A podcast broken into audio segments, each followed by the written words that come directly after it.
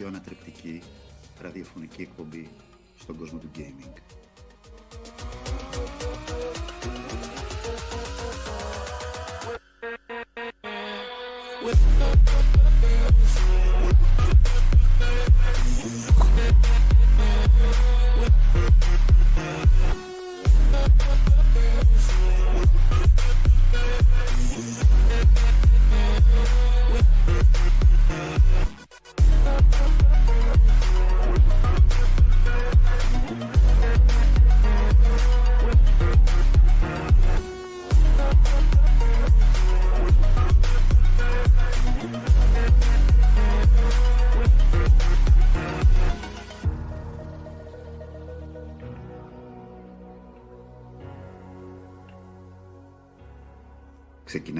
Τώρα το The Grid Radio Live Show.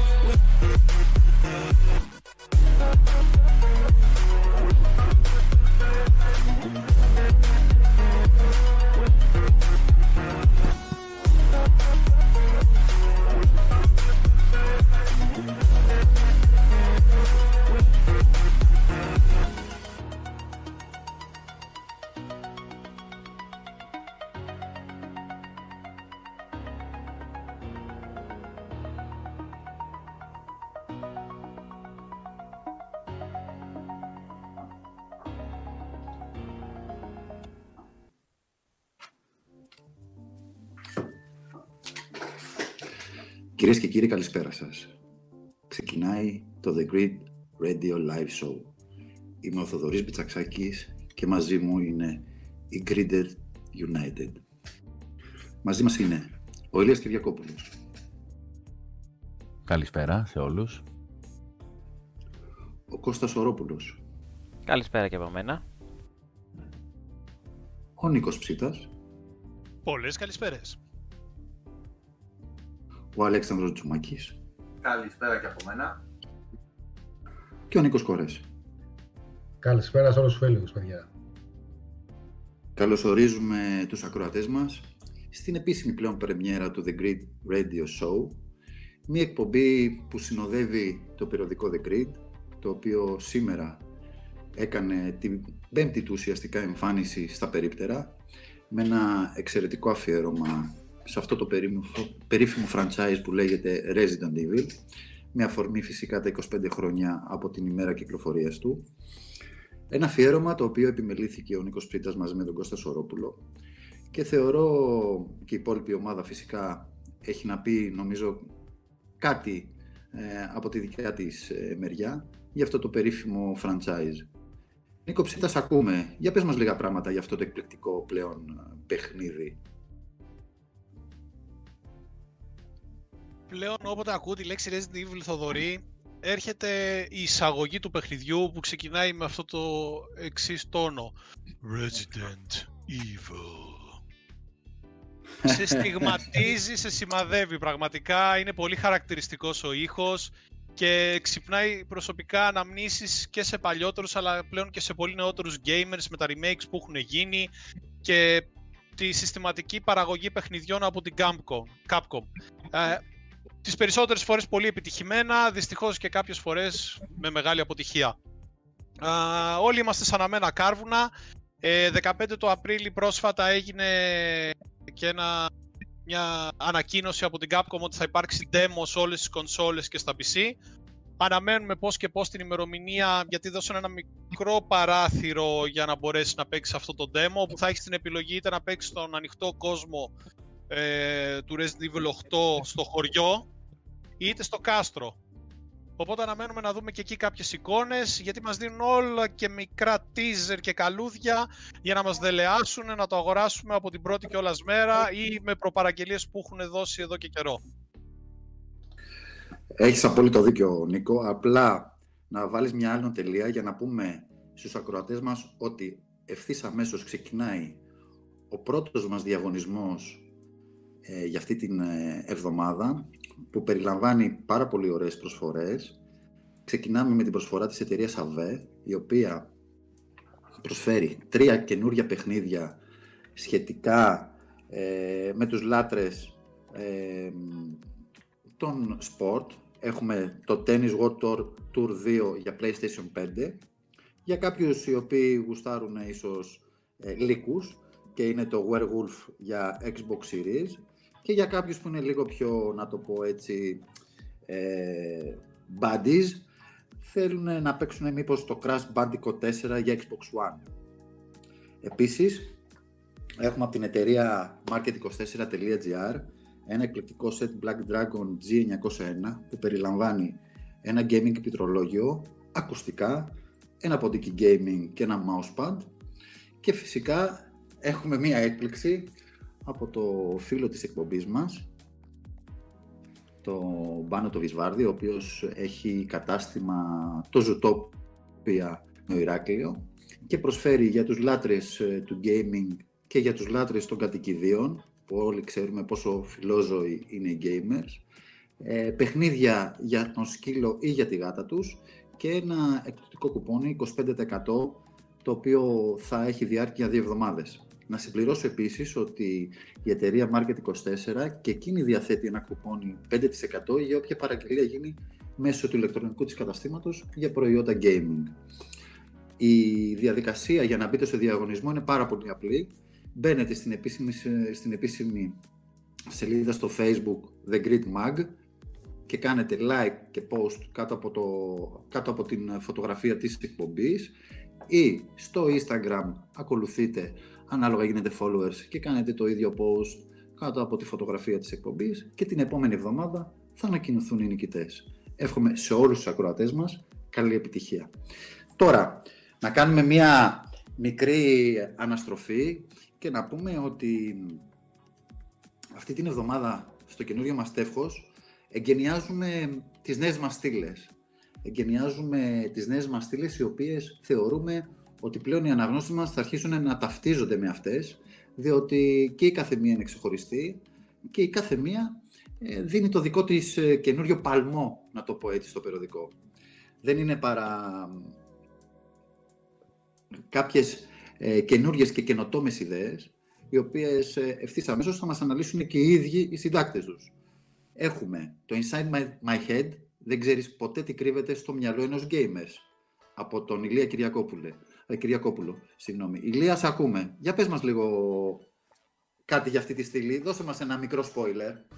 Ε, η στήλη αναφέρεται σε παιχνίδια τα οποία είναι κυρίως του παρελθόντος ε, και είναι ακόμα ζωντανά, είναι παιχνίδια που αγαπήσαμε και μπορούμε να μπορούμε να τα ξαναπαίξουμε υπό άλλες συνθήκες. Ε, εντάξει, δεν, δεν θέλω να επεκταθώ περισσότερο, αλλά είναι πάρα πολύ αγαπημένα παιχνίδια, τα οποία ούτε κι εγώ ήξερα ότι ανακαλύπτω δηλαδή θα μοιράζομαι μέσω της στήλης μου.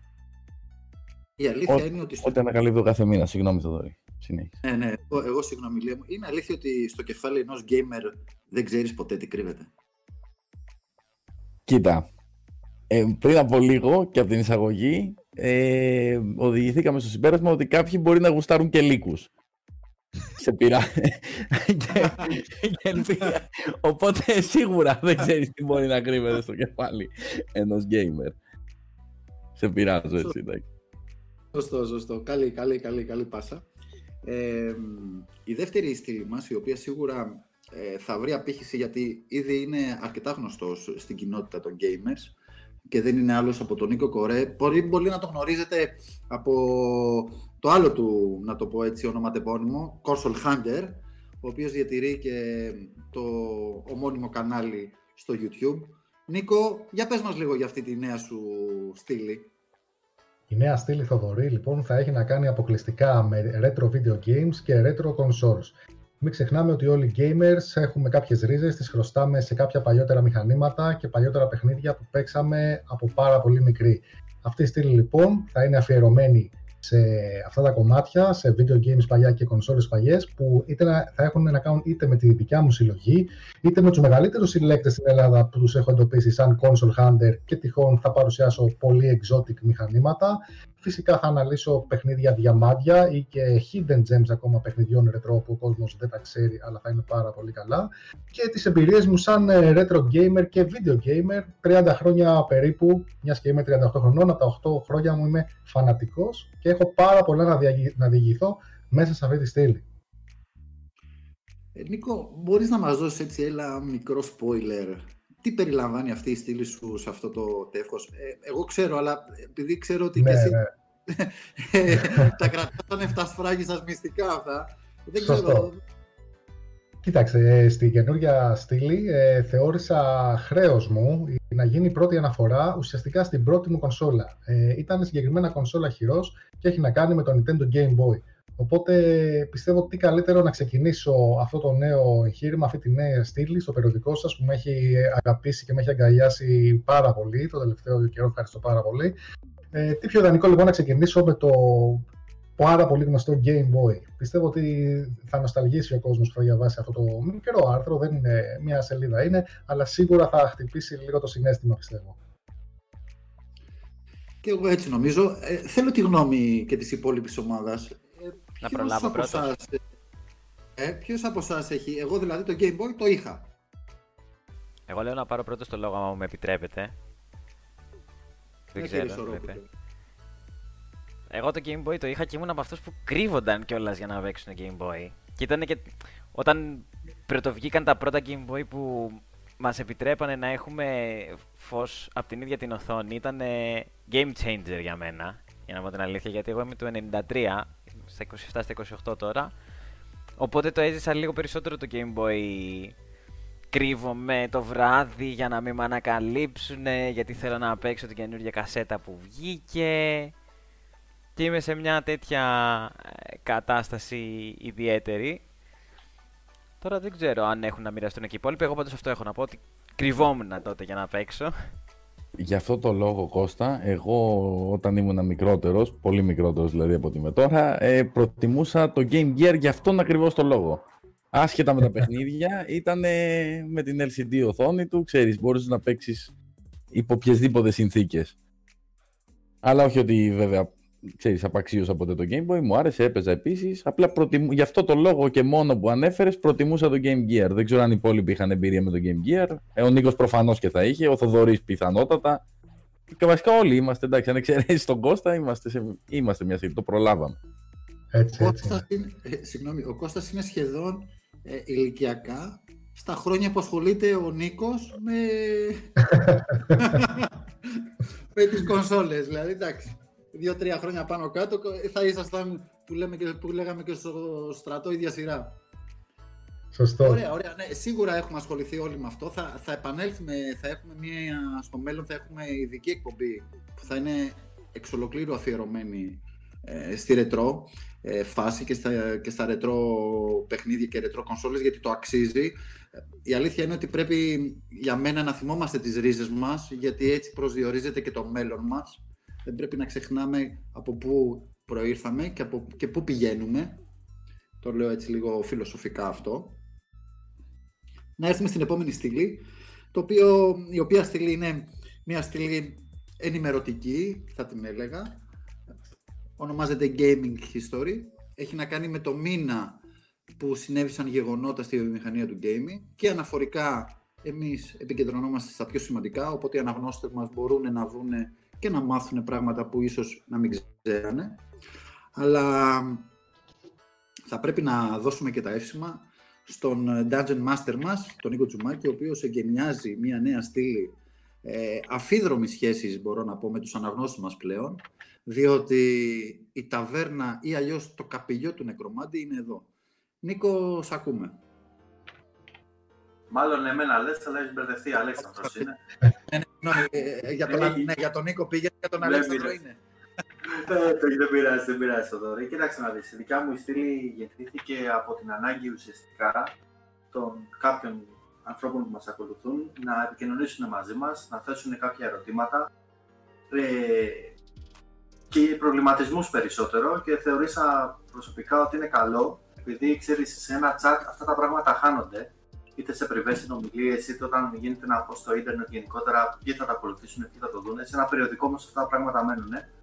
Ε, να μπορέσουμε να απαντήσουμε να, σε ερωτήματα τα οποία έχουν ενδιαφέρον για εμένα ε, και τα οποία έχουν και νόημα να μείνουν για να τα δουν πολλοί.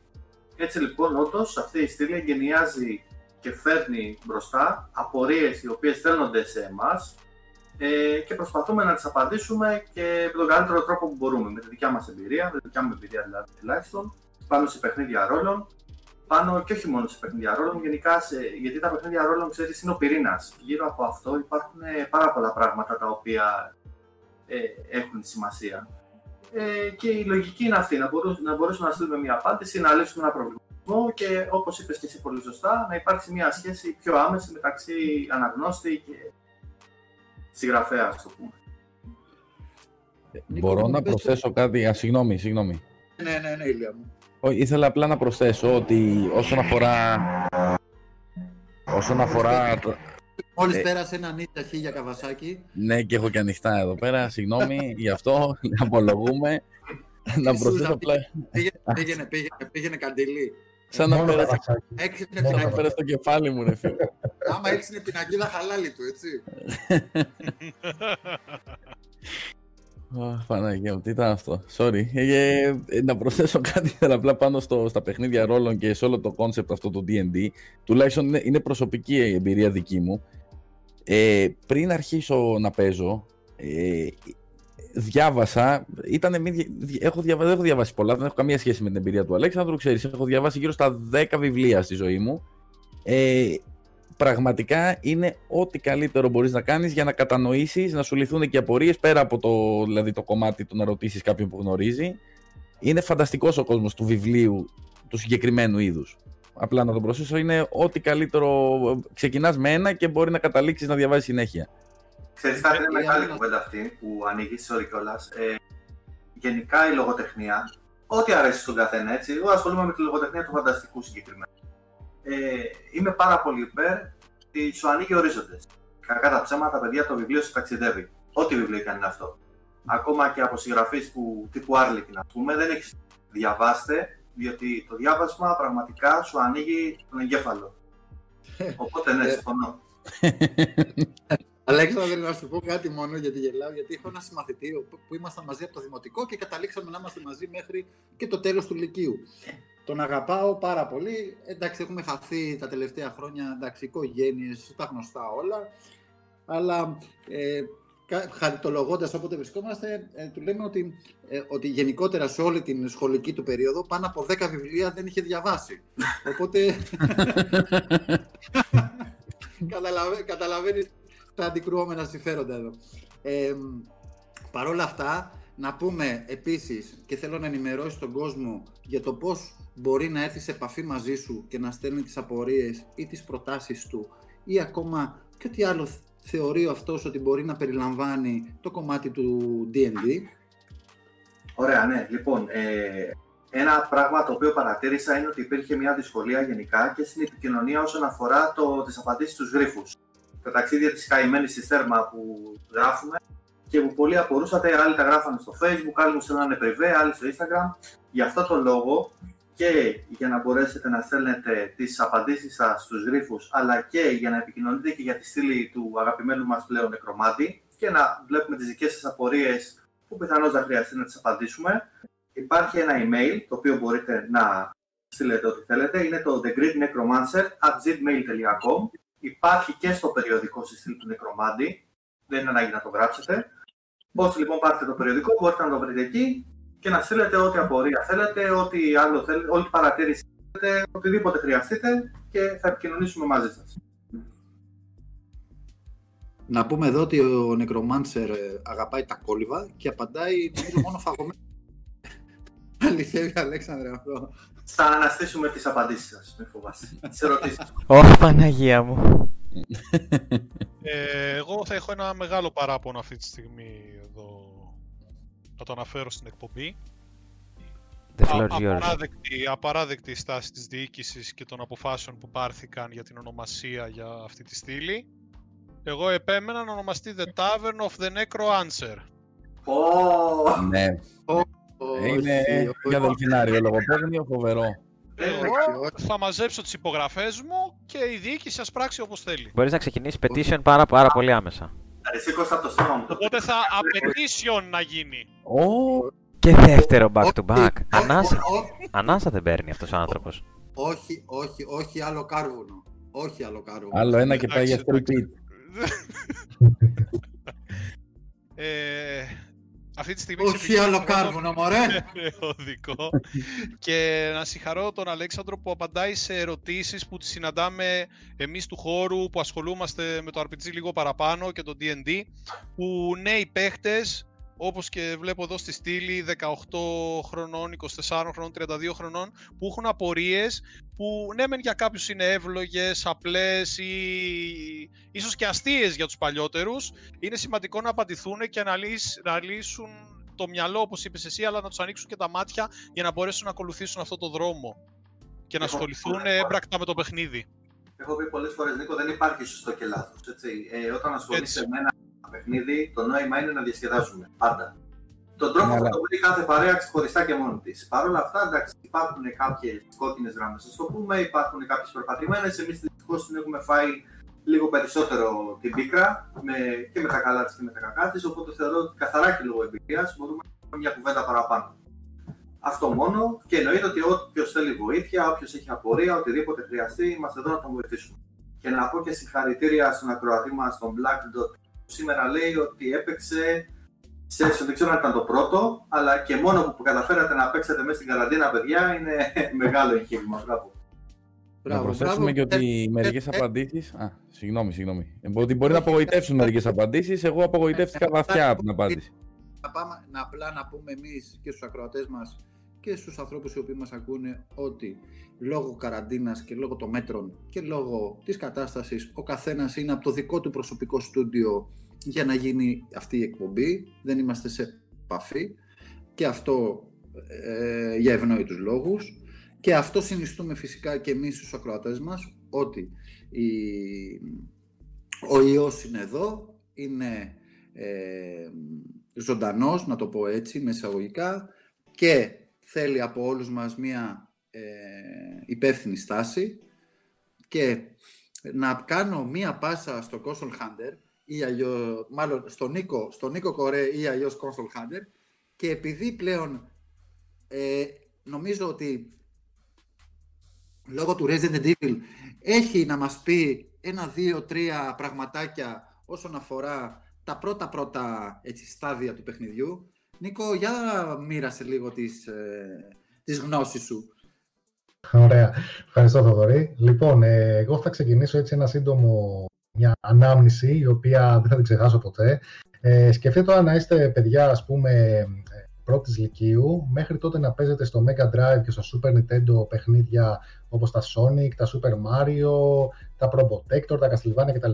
Και ξαφνικά να βλέπετε ότι σε ένα νέο μηχάνημα που βγαίνει υπάρχει ένα 3D παιχνίδι, το οποίο είναι βασισμένο σε thriller, σε, μια, σε horror καθαρά καταστάση, σε μια βίλα με ζόμπι, με τέρατα, με μυστικά περάσματα. Αυτό για τη φαντασία ενός έφηβου, ενός αγοριού, ας πούμε, γιατί τα κορίτσια δεν τα πολύ ενδιαφέραν αυτά, ε, του διάλυσε το μυαλό. Ένα λοιπόν από αυτά τα παιδιά ήμουνα και εγώ. Ποιο ήταν όμως το πρόβλημά μου. Το πρόβλημά μου ήταν ότι έπρεπε να πάρω το PlayStation. Και το PlayStation τότε ήταν πάρα πολύ ακριβό και δυστυχώς δεν είχε η οικογένειά μου την οικονομική κατάσταση. Και εγώ για να μπορέσω να κάνω secure το πρώτο παιχνίδι, το Resident Evil, τι έκανα. Από το χαρτζιλίκι του σχολείου δεν έτρωγα, τα κράταγα όλα τα λεφτά και πήγα και αγόρασα ας πούμε το παιχνίδι και τη memory card, γιατί ήξερα ότι πρέπει να κάνω save σε αυτό το νέο δημιούργημα, χωρίς καν να έχω PlayStation 1, παιδιά. Απλά πήγα και τα πήρα να τα έχω. Και τα έπαιξα μετά από δύο χρόνια. Τότε κατάφερα να αποκτήσω ένα PlayStation 1 και δεν θα ξεχάσω ποτέ όταν το έβαλα στο tray του PlayStation το παιχνίδι, πάτησα δηλαδή το power και βγήκε η εικόνα αυτή Resident Evil. Εκεί έπαθα ζημιά. Καταστράφηκα, το, το λέω και ανατριχιάζω. Ε, ήταν μεγάλη αναμονή να καταφέρω έφηβος να παίξω αυτό το παιχνίδι που το είχα αγοράσει δηλαδή από πιο πριν και παραμένει μέχρι σήμερα το, πιο, το νούμερο ένα αγαπημένο μου franchise. Ε, είναι το πιο αγαπητό μου ας πούμε video game. Έχω όλα τα παιχνίδια σε όλες τις πλατφόρμες, για όλες τις κονσόλες τα ακολούθησα από την πρώτη γενιά μέχρι με το Code Veronica στο Dreamcast που το πήρα το Dreamcast μόνο τότε για εκείνο το exclusive. Το ακολουθώ μέχρι τώρα, θα πάρω το 8 σε λίγες μέρες. Γενικά το Resident για μένα σημαίνει πολλά και τι να πω, ε, έχω 25 χρόνια full μνήμες με αυτή τη σειρά. Η αλήθεια είναι ρε παιδιά ότι είναι αξιοθαύμαστος ο Νίκος για όλη αυτή την προσπάθεια που κάνει. Εγώ προσωπικά τον θαυμάζω, αλήθεια το λέω, δηλαδή δεν ξέρω τι, ε, να το πω έτσι, επιμονή με την καλή έννοια έτσι πάντα, αλλά και με, και με την προσμονή που χρειάζεται ώστε να δημιουργήσεις όλη αυτή τη βάση που έχει δημιουργήσει ο Νίκος και αλήθεια αξίζει χαρητήρια, όπως αξίζει χαρητήρια, να το πω έτσι, γιατί καλό είναι να ευλογούμε και τα γένια μας, ε, για όλη την ομάδα, γιατί προσπαθούμε να κάνουμε κάτι το οποίο ουσιαστικά έχει λείψει πάρα πολλά χρόνια από τον κόσμο, ένα περιοδικό gaming, κακά τα ψέματα, αν δεν κάνω λάθος είναι τα τελευταία 7 χρόνια, αν είναι, άντε για μερικούς μπορεί να είναι και 5 που έχει να κυκλοφορήσει ε, στο περίπτερο. Και επαναλαμβάνω ότι εμείς κρινόμαστε κάθε μέρα από εσάς και σας ακούμε, σας αφουγκραζόμαστε και θέλουμε να είμαστε δίπλα σας όσον αφορά το περιεχόμενο για τη βιομηχανία του gaming. Εκεί λοιπόν θα βρω την πάσα και θα ρωτήσω τον Κώστα Σορόπουλε, το Σορόπουλο. Κώστα, τι έχεις να πεις για το Resident Evil? Αυτό που έχω να πω για το Resident Evil η αλήθεια είναι όταν ξεκίνησα, εγώ για να το παραδεχτώ και δημόσια, δεν είχα ασχοληθεί τόσο πολύ με το franchise τα προηγούμενα χρόνια. Δεν είχα τόσο μεγάλη τριβή δηλαδή με το franchise. Είχα παίξει ναι μεν τίτλους, αλλά δεν ήμουν από αυτούς τους ανθρώπους που ακολουθούσαν φανατικά το franchise, δεν είχαν ούτε ένα τίτλο και λόγω παιχνίδων μηχανών, το γεγονός δηλαδή ότι δεν είχα τη δυνατότητα, την οικονομική ή οτιδήποτε να ακολουθώ με τις παιχνιδομηχανές νέας γενιάς κλπ. Όπως και το κλασικό με το ότι είμαι πιο PC gamer, ωστόσο όταν καθίσαμε κάτω να μελετήσουμε και να κάνουμε αυτό το, το μεγάλο αφιέρωμα που έχει αυτό το τεύχος, χρειάστηκε να περάσουμε πίσω από την κουρτίνα και να βρούμε και καινούργια πράγματα. Να κάτσουμε δηλαδή να δούμε πώς ξεκίνησε η όλη κατάσταση, τι ήταν αυτά τα πράγματα που ξεχωρίζουν το franchise και αξίζει πιστεύω κατά τη δική μου γνώμη να, να δει κανείς να, να κάνει αυτή τη βόλτα μαζί μας πίσω από την κουρτίνα, πίσω από τις κάμερες, να δει πώς κάποιες καριέρες εξελίχθηκαν ακόμα και δημιουργήθηκαν μέσα από το Resident Evil, ποιος ήταν αυτός ο οποίος θα ερχόταν στην αρχή να γράψει την πρώτη ταινία, τι ήταν αυτά τα πράγματα τα οποία διαδραματίστηκαν στην αρχή και ποια ήταν κυρίως η έμπνευση βασική ή οι βασικές επιρροές πίσω από το Resident Evil; Τέτοιου είδους πράγματα που για μένα προσωπικά και ελπίζω και για τους αναγνώστες του περιοδικού αύριο μεθαύριο όταν το πάρουν τα χέρια τους, θα τους θα τους επιτρέψει να δουν με μια διαφορετική ματιά το Resident Evil να, δουν, να, το, να το αγαπήσουν με ένα διαφορετικό τρόπο και με ένα ιδιαίτερο τρόπο σαν ε, franchise. Γιατί εμένα προσωπικά με κέρδισε μέσα από αυτή τη διαδικασία του ψαξίματος, του ρεπορτάζ, της ανάλυσης των πηγών, να δω αν μου έχει ξεφύγει κάτι ή όχι. Και ήταν, είναι μια πολύ ωραία εμπειρία. Και όχι μόνο στο Resident Evil, γενικότερα σε ό,τι καταπιανόμαστε, ας πούμε, έτσι, για να αναλύσουμε σε λίγο μεγαλύτερο βάθος και να βρούμε το από πίσω. Κώστα, να σου πω την αλήθεια, εγώ πριν από την ταινία, πριν από την ταινία, την πρώτη του Resident Evil, την Μίλαν Γιώγοβιτς δεν την ήξερα. Και νομίζω πολλοί κόσμος δεν την ήξερε. Η οποία θεωρώ, ίσως είναι και προσωπική μου γνώμη αυτή, που έκανα και λάθος, ε, έχτισε καριέρα πάνω σε αυτό το franchise, έτσι.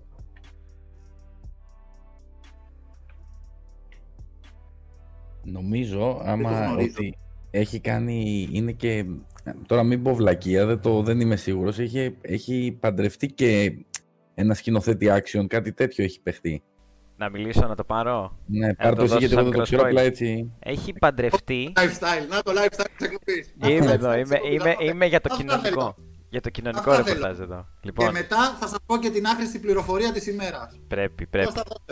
Λοιπόν, η Γιώβοβιτς είχε την τύχη να, το πω, να τραβιέται, να το πω έτσι και θα εξηγήσω γιατί ακριβώς το λέω έτσι. Πώς μιλάτε έτσι, τραβιέται. Σκληρός, σκληρός, σκληρός Πώς να εκφράζεται. βγείτε. με τον ε, σκηνοθέτη, με τον σκηνοθέτη του franchise, παιδιά, με τον Άντερσον. Να, ακριβώς. Ο Είδες το παιδί. οποίος, Τι ε, είναι αυτό τώρα; ο οποίος σκηνοθέτης του... Αυτό, αυτό μου θυμίζει ισπανική σαπουνόπερα. Δηλαδή, Περίπου, τι είναι περίπου. αυτό.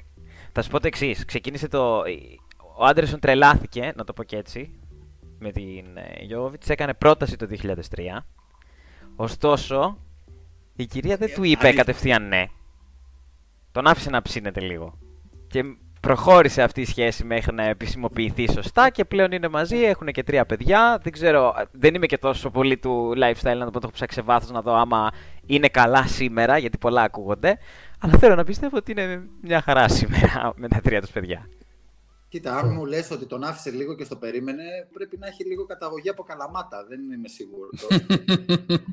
Πάντως, να μου επιτρέψετε, παιδιά, τη Μίλα Γιώγιοβιτ, τουλάχιστον εγώ την είχα θαυμάσει πάρα πολύ στο πέμπτο στοιχείο, το Fifth Element του Luke Ακριβώς. Besson. Και Αυτό, φυσικά σωστό. και, Bruce Willis. ναι, με τον Bruce Willis πρωταγωνιστή και στη Joan of Arc, αν θυμάμαι καλά, ναι, που κάνει Α. πάλι την Ιωάννα της, ε, που την κάψατε. Της Ωραία. Λορένης, ναι, ναι, αλλά Ναι, δεν ναι, θυμάμαι ναι. αυτά, ε, Νίκο, δεν θυμάμαι αν αυτά όμως είναι πριν από το Resident Evil είναι ή μετά. Το Fifth Element είναι σίγουρα πολύ Πριν. πριν, είναι νομίζω το Πριν. 95-96. Α, είναι πριν, ε. Αν μου Ναι, επιτρέπετε, ναι. Γι' αυτό είπα, γι' αυτό είπα. Ναι, εντάξει, το πέμπτο στοιχείο είναι από τις αγαπημένες ταινίες, ε, να το πω έτσι, φουτουριστικής ε, ε, προσέγγισης. Ναι, εντάξει. ναι. αν μου επιτρέπετε η Ε, καριέρα κοίτα, της... και, εντάξει, τώρα όσο, ό, όποιοι αγαπάμε Bruce Willis, όποιοι αγαπάμε Bruce Willis, νομίζω ότι είναι από, τις, ε, από, τα, από τα top 5 για μένα του Bruce Willis. Κοιτάξτε, η καριέρα της η αλήθεια είναι ότι εκτοξεύτηκε μέσα από το Resident Evil franchise. Δηλαδή, σε όποια πηγή και να ψάξουμε θα, θα το δούμε αυτό. Ότι την ήξερε ο κόσμος, ναι, έχει αρχίσει να κάνει μια διεθνή καριέρα, έχει αρχίσει να αποκτάει μια αναγνωρισιμότητα μέχρι εκείνο το σημείο. Μετά, με την πρώτη της συμμετοχή και με τις επόμενες συμμετοχές, ταύτισε το Καθε- όνομά της με την Alice, στην πρώτη φάση. Εγώ έτσι νομίζω, ρε παιδιά. Ναι, και η καριέρα Δηλαδή, της εκτοξεύτηκε, θα έλεγα εγώ. από εκεί και πέρα. Εντάξει, ήταν και, έχει ξεκινήσει σαν μοντέλο, έτσι να πούμε. Ναι, ναι, ναι. Διεθνές Δεν της μοντέλο, φαίνεται. βέβαια. ε. Σταμάτα, ναι, Ηλία, δεν ναι. της φαίνεται, Ηλία. Έλα τώρα. Για δεν- όσους τα μπορούν, για όσους δεν... Την κολακεύεις την κοπέλα. δεν της φαίνεται καθόλου. Κοίτα, φίλε, εσύ την Μέτρια. μπλούζα την παίρνεις, εσύ μια μπλούζα την παίρνεις και σ' αρέσει, εγώ την παίρνω και δεν μ' αρέσει. Είναι... Ναι, είναι υποκειμενικό. Συμφωνώ Το με θέμα τον είναι Βέρο. να πάρεις. Αυτό, ας την πάρεις και βλέπεις μετά τη καριέρα της. Ακριβώς. Όποιος την παίρνει, του αρέσει. Ε, ο σκηνοθέτης την πήρε. Και του άρεσε. Σω- Σωστό και αυτό. Σωστό. Να κάνω μια πάσα στο Σωρόπουλο όμως γιατί ε, στο περιοδικό αυτό που κυκλοφορεί σήμερα σε, στα περίπτερα σε όλη στην Ελλάδα έχουμε ένα wiki, Κώστα, όσον αφορά μια καινούργια κυκλοφορία που λέγεται Hood. Για πες μας δύο λόγια και γι' αυτό. Μια και σε βλέπω τόσο έτσι στα κόκκινα. Είναι ένα ιδιαίτερο παιχνίδι, να πω την αλήθεια μου. Εμένα, κα, καταρχάς να πούμε ότι έχει μια πολύ στενή επαφή με το μύθο, να το πω έτσι, με την ιστορία του Robin Hood, του Ρομπέντο Δασόν, κατά τα ελληνικά α, πρότυπα. Και αυτό του δίνει μια ιδιαίτερα, ιδιαίτερη τροπή στο πώς θα αποφασίσει να πλησιάσει την ιστορία, γιατί καλώς ή κακώς στο τελευταίο χρονικό διάστημα όλο και περισσότερες ιδιαίτερες ματιές έχουν, έχουμε πάνω στην κλασική ιστορία κλπ. Τώρα το συγκεκριμένο παιχνίδι απ' την άλλη υπόσχεται το ρόλο του Ρομπέντο Δασόν στο παίκτη και στους συμπαίχτες του παίζοντας σε μια ιδιαίτερη ιστορία η οποία έχει και PvP και PvE στοιχεία και αυτό είναι και το μοναδικό του συστατικό στο μείγμα που το κάνει έτσι πιο ιδιαίτερο καθώς εσύ και η ομάδα σου τριμελής διαλέγετε μέσα από κάποια συγκεκριμένα κλάσεις που προφε- προσφέρονται στην αρχή για να ε, στήσετε την ομάδα σας με ειδικές ικανότητες του καθένα. Μπορείτε να διαβάσετε και περισσότερα εννοείται στο τέφος που κυκλοφορεί. Ε, και μετά... Συγγνώμη που σε διακόπτω, Κώστα, συγγνώμη που σε διακόπτω. Δεν θυμάμαι ποιος είχε πει το. Είμαστε δύο σε τριμερή, σε τριμερής επιτροπή, αλλά δεν το θυμάμαι ποιος το είχε πει. Για συνέχιζε. Ο Βαβακούλας, ο ποδοσφαιριστής, Βαβακούλας, α, ε. Ο Βαβακούλας. Να μαζευτούμε δύο, να κάνουμε μια δε- τριανδρία, ξέρω τι είχε πει. Τέλειο.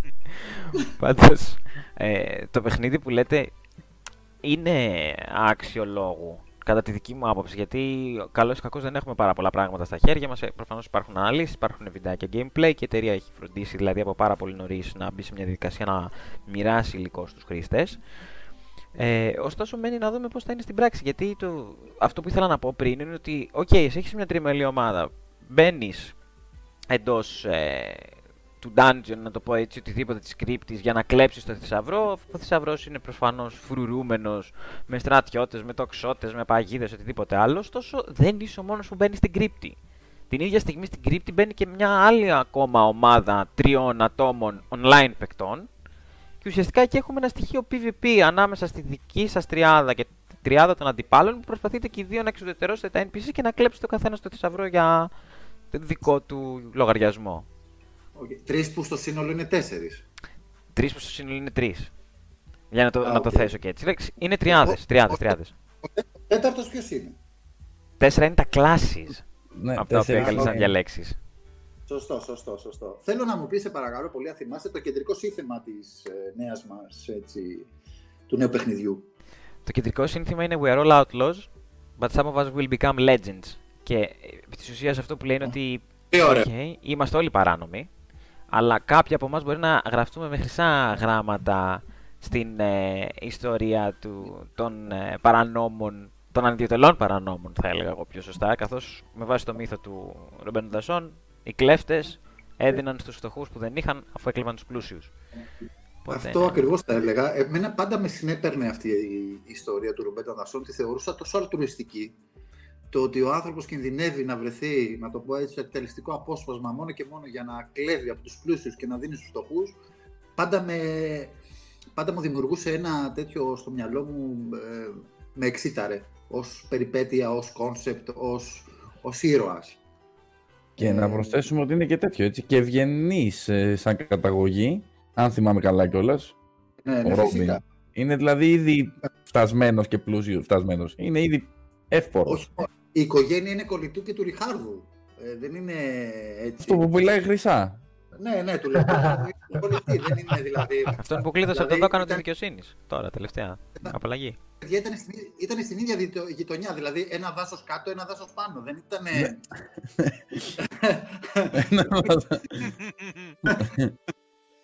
Δεν είχε μεγάλη απόσταση. Εντάξει. Τρεις μέρε με το άλογο, 17 με τα πόδια. Αλλά ήταν, ήταν κοντοχωριανοί.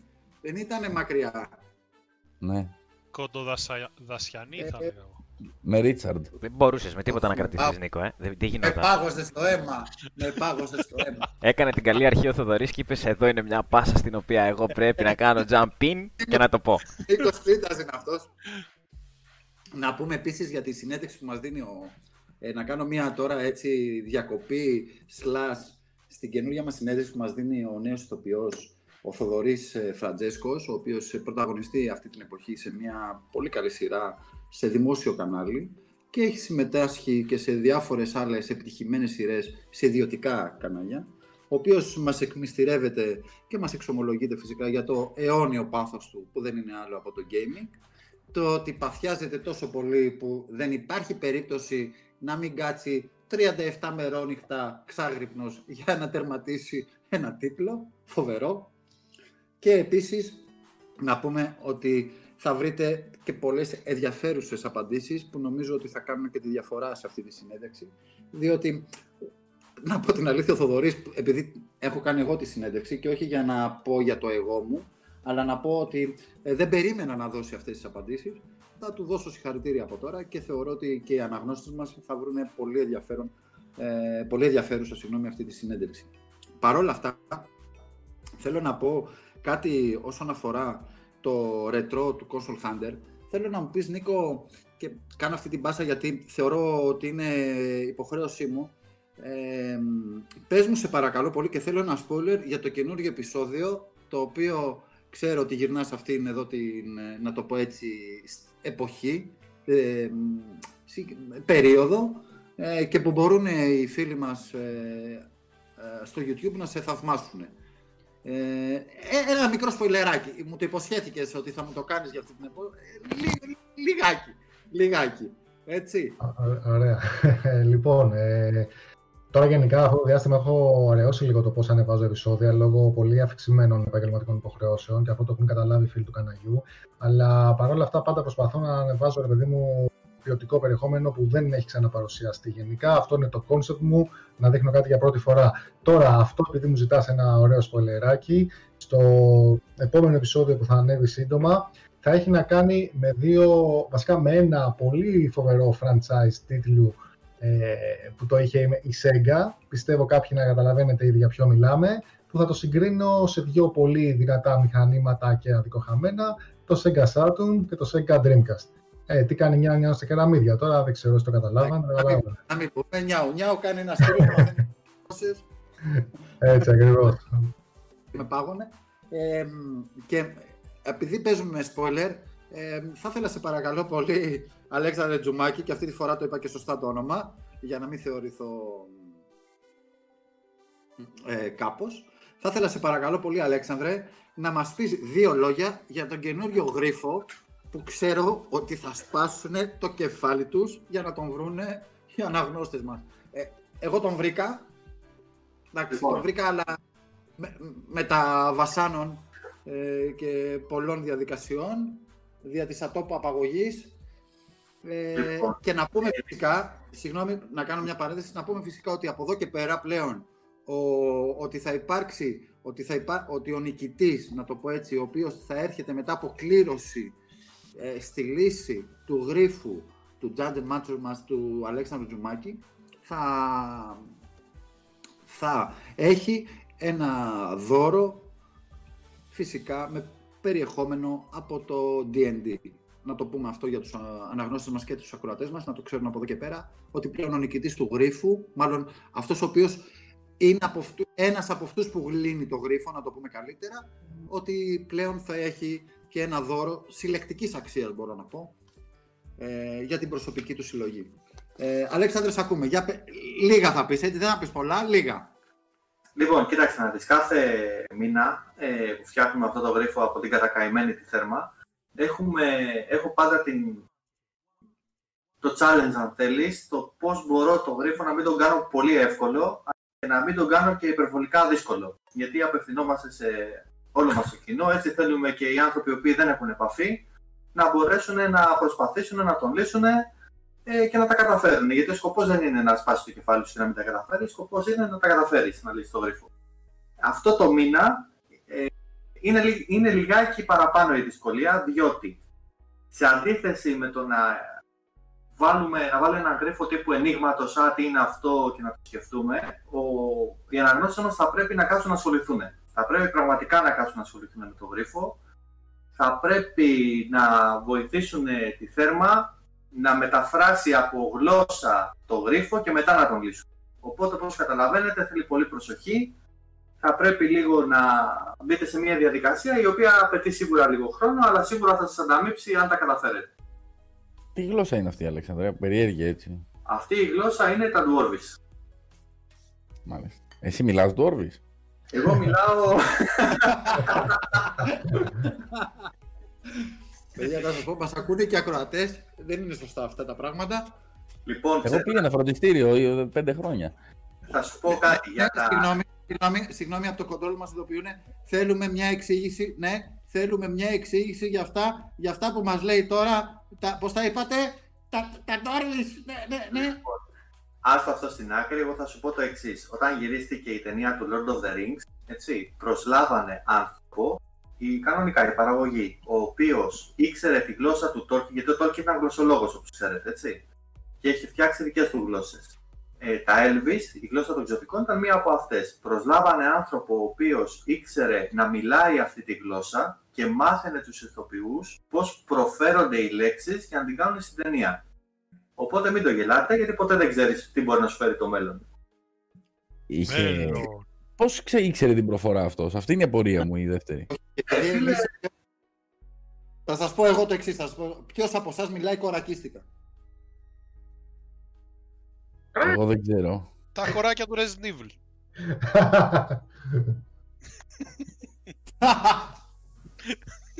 Μάινα. Εγώ λοιπόν, ότι όταν ήμασταν μικροί, Ναι, πείτε ότι όταν ήμασταν μικροί, για να μας καταλαβαίνουν οι γονείς μας, είχαμε δημιουργήσει, εμένα μου την είχε μάθει ένας φίλος μου, μια γλώσσα που την λέγαμε μεταξύ μας κορακίστικα. Εγώ τα Δηλαδή, ανάποδα ε, ήξερα. που Μιλάγαμε ανάποδα τις Ή- λέξεις. ή- ή- Ναι. Ήταν αποδανά. Ήταν αποδανά, ναι. Ποδανά. Εμείς στο stand-up, ε, ανάλογα την, ε, το, σύ- δηλαδή, ανάλογα τη, τέτοια- τη- τη- το ενδιάμεσο. Δηλαδή, ξέρω εγώ, δανείζομαι τώρα το είσαι βλάκας, γιατί το μόνο που θυμάμαι ήταν αυτό, είναι το ή και σε και βλάκα κάκας. Δεν θυμάμαι κάτι άλλο να σας πω. Οπότε το λέγαμε στους γονείς μας μπροστά αυτό, ώστε να μην μας καταλαβαίνουν. Φυσικά οι μανάδες μας μας κοιτάγανε με απορία τα παιδιά μου τι έχουν να το πάμε στο γιατρό και ούτω καθεξής, όπως καταλαβαίνετε. Νομίζω μια τέτοια περίπτωση είναι και αυτά τα ιερογλυφικά τα οποία θα βρουν σε αυτό το τεύχος οι αναγνώστες μας και θα σπάσουν το κεφάλι τους για να βρουν τον γρίφο.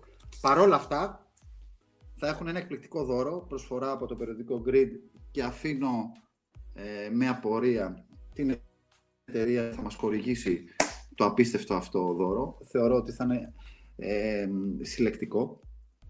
Και θα έρθω πάλι στον Κώστας Σορόπουλο, ο οποίος αυτή τη στιγμή θα μας πει τα νέα για τη βιομηχανία του gaming και τι έρχεται Κώστα μας ε, όσο νουπο. Τι έρχεται από άποψη games θες, θες τι... Τι είναι αυτό που σε τρώει; Άμα θες να σου πω τι έρχεται από άποψη games, έχω ξεχωρίσει δύο-τρει τίτλους η αλήθεια είναι που έχω βάλει τώρα στο αλήθεια μάτι είναι- λίγο. Η αλήθεια είναι ότι θα επέμβει το σουρού, δεν είναι ώρα να σου πω τι με τρώει, μπορείς να πεις ό,τι θέλεις. Λοιπόν, πριν από οτιδήποτε να πούμε ότι στο, στο thegrid.gr στην ιστοσελίδα μας υπάρχει ένα banner το οποίο, στο οποίο υπάρχουν ε, όλα τα σημεία πώλησης του περιοδικού ανά την Ελλάδα για όποιον θέλει να το, το ψάχνει και δεν το βρίσκει, να το πω κι εγώ έτσι.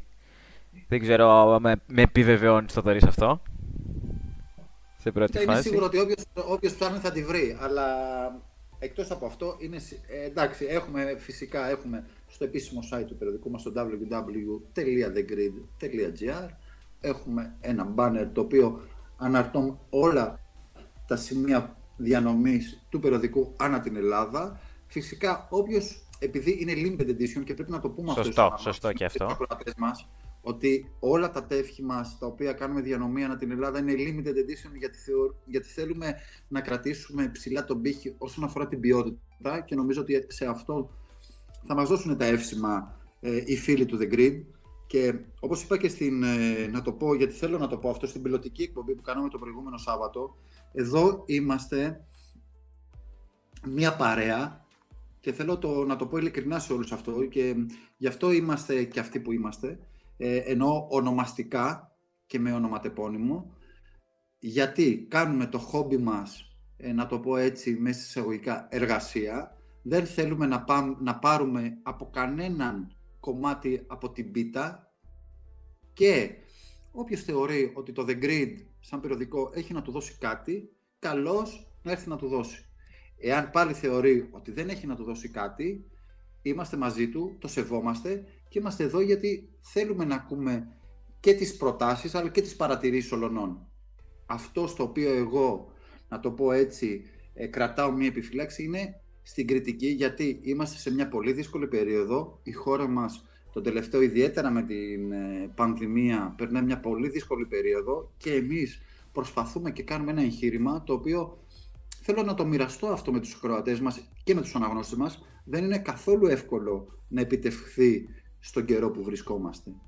Οπότε δεν ζητάω την ανέχεια, απλά ζητάω ε, και το λέω πολύ ευθασώς, ζητάω μία επίοικια μέσα σε εγωγικά όσον αφορά το αποτέλεσμα. Και πιστέψτε με ότι στο πίσω μέρος του μυαλού μας, σε όλη την ομάδα και όχι μόνο στο δικό μου, είναι ότι τεύχος με τεύχος, εκπομπή με εκπομπή, γιατί δεν είμαστε εδώ ε, για να, να το πω έτσι, να μετρήσουμε ποιος είναι καλύτερος ή ποιος είναι χειρότερος. Κάνουμε την προσπάθειά μας και εδώ είμαστε να κρυθούμε εκ του αποτελέσματος. Αυτό μια, μια παρέθεση, γιατί οφείλω να το πω στους ανθρώπους οι οποίοι, γιατί θέλω να πω για την Τέπη, θέλω να το πω ότι στο χρωστάω αυτό για την Τέπη, η οποία έκανε, έκανε ένα κολάζ το οποίο μας το έστειλε στο περιοδικό και θα το δημοσιεύσουμε στο επόμενο τεύχος, η οποία ε, Ντέπη ξόδεψε χρόνο από το ε, και, χω, και, και πήρε, να το πω έτσι, την πρωτοβουλία να κάνει ένα κολάζ με το grid. Ε, εγώ συγκινήθηκα από αυτή την κίνηση, δεν το περίμενα. Ε, είναι μια ε, κυρία, κοπέλα, δεν την ξέρω προσωπικά, η οποία προφανώς είναι αναγνώστρια και μας έστειλε στην ε, ομαδική μας, στο The Grid Magazine που έχουμε την, την ομάδα μας, στο Facebook, ε, μας έστειλε αυτό το, το πολύ ωραίο κολλάζ το οποίο έκανε από όλα τα τεύχη που έχουν κυκλοφορήσει, συν δικά της elements και δικές της, να το πω έτσι, πίνεγες, και θεωρώ ότι είναι άξιο λόγου να το πούμε αυτό, ότι υπάρχουν άνθρωποι οι οποίοι προφανώς κάτι βλέπουν σε αυτό το εγχείρημα και τους ευχαριστούμε πολύ. Μια μικρή έτσι παρέθεση και συνεχίζουμε στην εκπομπή μας. Θέλω να πούμε, ναι, για αυτό το banner το οποίο ανέφερε ο Κώστας Ορόπουλος, ότι είναι όλα τα σημεία της διανομής του περιοδικού και να ενημερώσω ότι όποιος τελικά δεν μπορέσει να το βρει γιατί είναι limited edition και ενώ όσον αφορά ε, τα αντίτυπα θα μπορέσει να έρθει μέσα από τις κατάλληλες διαδικασίες με επαφή με τα αρμόδια τμήματα του περιοδικού ώστε να μπορέσουμε να το στείλουμε ε, με την εταιρεία διανομής στην οποία συνεργαζόμαστε. Μια ανωτελεία σε μένα, ο λόγος στον, Ηλία, στον Ηλία Κυριακόπουλο που είναι και διευθυντής του περιοδικού και ο οποίος ε, θα δώσει τη δική του νότα πάνω σε αυτά που είπα. Ε, εγώ, εντάξει, με κάλυψες κυρίως. Θέλω να προσθέσω ότι εντάξει, με τις όποιες αδυναμίες υπάρχουν, ε, υπάρχουν όντως. Δεν είναι, δεν είναι ένα τέλειο προϊόν, δεν υπάρχει και τέλειο προϊόν βέβαια. Ε, είναι, μια, είναι μια προσπάθεια η οποία πραγματικά έχει, έχει πέσει αρκετή δουλειά. Θα μπο, βελτιωνόμαστε βέβαια τεύχος με το τεύχος και χρειαζόμαστε κι εμείς, ξέρεις, κάποιο χρόνο. Όχι χρόνο, δεν είναι ακριβώς έτσι. Αυτό βέβαια δεν νοιάζει τον αναγνώστη, προφανώς.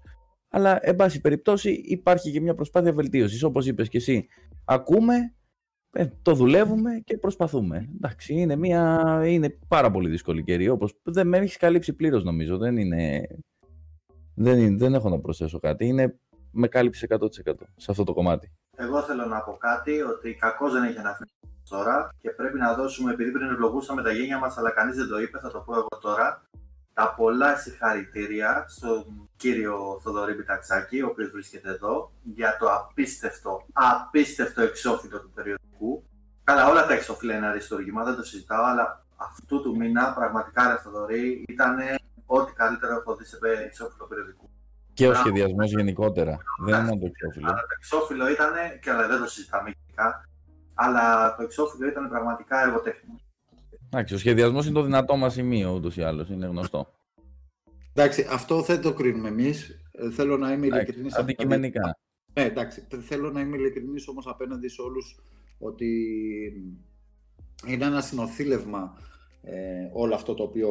Ένα συνοθήλευμα εννοώ ενεργειών ε, για όλο το αποτέλεσμα. Δεν είμαι εγώ ε, μόνος πίσω από όλο αυτό. Υπάρχουν άνθρωποι οι οποίοι σκέφτονται καθημερινά για το πώς θεωρούμε, να το πω έτσι, καλύτερο προϊόν ανάγνωσης και να το φέρουμε, να το πω έτσι, στα μέτρα του 2021 ε, ένα περιοδικό το οποίο Εντάξει, γιατί να το κρύψουμε ρε παιδί μου. Ε, από θέμα ποιότητας Όπως έχουν πει και μερικοί και το αφουγκράζομαι και το σας ευχαριστώ για αυτό το ε, εύσημο, να το πω έτσι σενικό. Ε, τι να το πω, ανταγωνίζεται περιοδικά τα οποία είναι ε, μεγάλα μπραντ στο χώρο. Αυτό όμως φυσικά δεν εξαιρεί το γεγονός ότι εμείς προσπαθούμε να γινόμαστε κάθε τεύχος και καλύτεροι. Και γι' αυτό διανθίζουμε και την ομάδα μας με καινούργιες προσθήκες, με καινούριους ανθρώπους, με νέες ιδέες, με με νέες στήλες όπως έγινε τώρα σε αυτό το τεύχος. Θα ξεκινήσω από τον Console Hunter ή αλλιώς Νίκο Κορέ, που θεωρώ ότι είναι ένα βαρόμετρο πλέον στην έκδοση όσον αφορά τη ρετρό κοινότητα και όλο το κομμάτι το οποίο αντιπροσωπεύει όλα αυτά τα χρόνια και τον ευχαριστώ πάρα πολύ για αυτή τη συνεργασία. Όπως ευχαριστώ και όλη την ομάδα, τους Greeters United, έτσι όπως έχουμε βαφτίσει και τους έχουμε ονομάσει. Παρόλα αυτά, θέλω να πω ότι επειδή σε λίγο κλείνει και η εκπομπή, θα ευχαριστήσω από τώρα τους Greeters United, να ευχαριστήσω τον Κώστα, τον Κώστα Σορόπουλο, ο άνθρωπος πίσω και μπρος από αυτή την εκπομπή. Θα πρέπει να του δώσουμε τα εύσημα για το στήσιμο της εκπομπής. Ε, έτσι κύριε; Μπράβο, Κωστή. Και με τα μέσα που έχουμε είναι φοβερή. Να είστε καλά, παιδιά. Μακάρι να γίνετε καλύτεροι από φορά σε φορά. Να τελειώσει και η πανδημία, να δούμε τι άλλο, πόσο ακόμα πιο δημιουργικοί μπορούμε να γίνουμε στο κομμάτι της εκπομπής. Να γίνουμε πολύ δημιουργικοί. Έχουμε, να ευχαριστήσω τον Νίκο Ψήτα για όλη αυτή την προσπάθεια και για όλη αυτή την έρευνα που έκανε για το Resident Evil αφιέρωμα σε αυτό το τεύχο. Ειλικρινά, hat off που λένε, hats off που λένε οι Άγγλοι. Εγώ σας ευχαριστώ παιδιά και να πω ότι αυτό το μήνα δεν είναι μόνο τα βιβλία που ανοίγουν κεφάλια και κεφάλους, αλλά και τα αιμοβόρα ζόμπι του Resident Evil και οι λικάνθρωποι και βρικόλακες που βρίσκονται στο 8. Δεν μπορούσες, δεν γινόταν. Ναι. Είναι στο αίμα σου Ε, πια. δεν- ναι. Φυσικά τον Dungeon Master- Master μας, τον Αλέξανδρο Τζουμάκη, ο οποίος για άλλη μια φορά ε, αυτή την κακομήρα, όπως είπε, την, ε, τη θέρμα την πηγαίνει, Ε, την τρέμω. πηγαίνει από γρίφο. Και εγώ σας ευχαριστώ παιδιά και το μόνο που έχω να πω είναι πάρτε το περιοδικό όσοι μπορείτε και ταξιδέψτε όπως ταξιδέψαμε κι εμείς σε ένα όμορφο ταξίδι το οποίο άλλα, ο καθένας μπορεί να βρει αυτό το οποίο ψάχνει. Άλλοι μπορείτε να βρείτε ένα ταξίδι σε παιχνίδια με κονσόλες, άλλοι μπορείτε να βρείτε ένα ταξίδι σε παιχνίδια τα οποία έχουν να κάνουν με ρόλους. Πάντως σίγουρα όλοι θα βρείτε κάτι που να σας αρέσει και που αξίζει πιστεύω να το διαβάσετε. Επίσης, να ευχαριστήσουμε εννοείται τον Νίκο Κορέη ή αλλιώς Console Hunter για την αμέριστη συμπαράσταση και βοήθεια όσον αφορά τη ρέτρο φάση, ρέτρο κοινότητα και με την καινούργια του στήλη την οποία εγκαινιάζει σε αυτό το τεύχος Back to School. Και εγώ σας ευχαριστώ πάρα πολύ και να ξέρετε ότι το περιοδικό, δηλαδή εγώ όσο μπορώ και από την αρχή όπως έχετε δει θα το υποστηρίζω και θα το υποστηρίζω μέχρι τελευταίας ρέτρο ρανίδας του αίματός μου. Ω, Τον κόλλησες, Νίκο. Τον πολύ χρόνο. Αγαπώ Είναι στο πολύ όνομα. αυτό Είναι το στο όνομα. Περιοδικό. Αγαπώ Σε πολύ αυτό το τρισάγιο, σε εγχείρημα. τρισάγιο Κώστα. Έτσι και να ξέρετε ότι θα το πω και λίγο, καταρχήν εννοείται να πω στους φίλους ότι αυτό το τέφος δηλαδή και επειδή το διάβασα είναι φανταστικό, δηλαδή δεν πρέπει να το χάσουν οι φίλοι μας που μας ακούνε και γενικά οι φίλοι του περιοδικού αυτή τη τευχάρα, είναι πάρα πολύ δυνατή και το έχω πει ότι αυτό το περιοδικό έχει τις βάσεις, έχει τη δύναμη, έχει το team από πίσω και με το Θοδωρή στο τιμόνι να μπορέσει να εξελιχθεί σε ένα κορυφαίο περιοδικό που θα ανταγωνιστεί ας πούμε αυτό όπως είπε ο Θοδωρής πολύ δυνατά brands ε, πιστεύω πάρα πολύ στο The Grid και θέλω να κάνω και μια ανακοίνωση live πριν κλείσουμε. Στο περασμένο, στην περασμένη καραντίνα είχα κανονίσει να έκανα με το κανάλι μου μια συνάντηση ρετρό σε ένα πολύ μεγάλο γνωστό καφέ της Αθήνας αναγκαστικά και αναβλήθηκε. Τώρα επειδή όταν θα ανοίξει ο, ο- πάλι η αγορά κάποια στιγμή πιστεύω μετά το Μάιο είμαι πολύ χαρούμενος στο επόμενο meeting που θα κάνω για τους φίλους του καναλιού να υπάρχουν και αρκετοί συντάκτες τους, του Grid, να τους γνωρίσει κοντά από κο- ο κόσμος. Αν γουστάρετε δηλαδή Είστε καλεσμένοι να το κάνουμε και μαζί αυτό να γίνει φοβερό event, να γουστάρουμε, να γουστάρουν και οι φίλοι. Ευχαριστούμε πολύ. Ευχαριστούμε και Εγώ να εννοείται. πω, πολύ ωραίο. Εγώ να, εγώ να πω ότι μένω έκπληκτος γιατί δεν το ήξερα. Είναι out of the box αυτό τελείως. Δεν είναι Ισχύει. καθόλου στημένο ή συνεννοημένο. Ε, εδώ μόνο διαφάνεια θα βρουν οι φίλοι μας οι αναγνώστες. Ε, Νίκο, τι να σου πω, πέφτω από τα σύννεφα. Αλ- αλήθεια, ευχαριστούμε πάρα πολύ. Ε, σίγουρα Και φυσικά θα σε τιμήσουμε. δεχόμαστε την πρόταση εννοείται και θα είμαστε δίπλα σου. Εξυπακούεται αυτό. Ευχαριστώ Τελευταία πολύ. κουβέντα που θέλω να πω να την έχει ο Ηλίας ο Κυριακόπουλος και να κάνω μία αναφορά φυσικά ε, αφού τελειώσει ο Ηλίας σε έναν άνθρωπο ο οποίος μας έχει βοηθήσει πάρα πολύ. Θα τελειώσει ο Ηλίας και θα αναφερθώ σε αυτόν. Συγγνώμη, έχασα την εισαγωγή μου. Για ποιο θέμα μου έδωσες την πάσα; Ε, τίποτα, να πεις το καληνύχτα σου. Α, το καληνύχτα μου. Ε, ναι, Ε, να ευχαριστήσουμε όσους μας άκουσαν. Ε, να είστε καλά και καλή ξεκούραση. Και καλή Κυριακή αύριο. Ο- Ωραίος, Ηλίας. Εγώ Δωρικός, δωρικός. Είσαι ο Ηλίας και μόλις τελείωσες. Και μόνο, ναι, η Πετρούλα. Έτσι. και ό,τι κατάλαβε, κατάλαβε ο καθένας. Και φυσικά θα πρέπει μετά από αυτή την ε, εξομολόγηση του Ηλία να πούμε το εξής ότι ε, χωρίς τον Παύλο Παπαπαύλου αυτή η, να το πω έτσι, προσπάθεια δεν θα είχε το αποτέλεσμα το οποίο εγώ προσωπικά θα ήθελα. Θέλω να τα δώσω τα εύσημα σε αυτόν τον άνθρωπο. Ε, όντως είναι η ζυγαριά που, που γέρνει προς το θετικό. Ε, Παύλο, ε, μέσα από την καρδιά του Grid, σε ευχαριστούμε πάρα πολύ για όλα αυτά που έχεις κάνει για το περιοδικό και θέλω να πω σε όλο τον κόσμο στην ε, gaming κοινότητα ότι ο Παύλος Παπαπαύλου έχει σταθεί δίπλα στο The Grid, στέκεται δίπλα στο The Grid και είναι από τους ανθρώπους το οποίος εμ, το στηρίζει ε, 100%. Παύλο, σε ευχαριστώ πάρα πολύ μέσα από την καρδιά μου.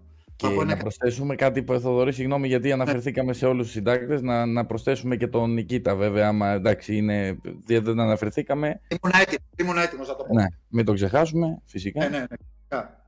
Φυσικά, ανέφερε τον, ανέφερε τον εννοείται. Τον Νίκητα τον Καβουγλή που συνεργάζεται με τον Παύλο και συνεργάζεται και με το περιοδικό μας και ε, τον ευχαριστούμε πάρα πολύ για όλα μέχρι στιγμής. Έχει, και οι δύο άνθρωποι έχουν βοηθήσει σε πολλά θέματα.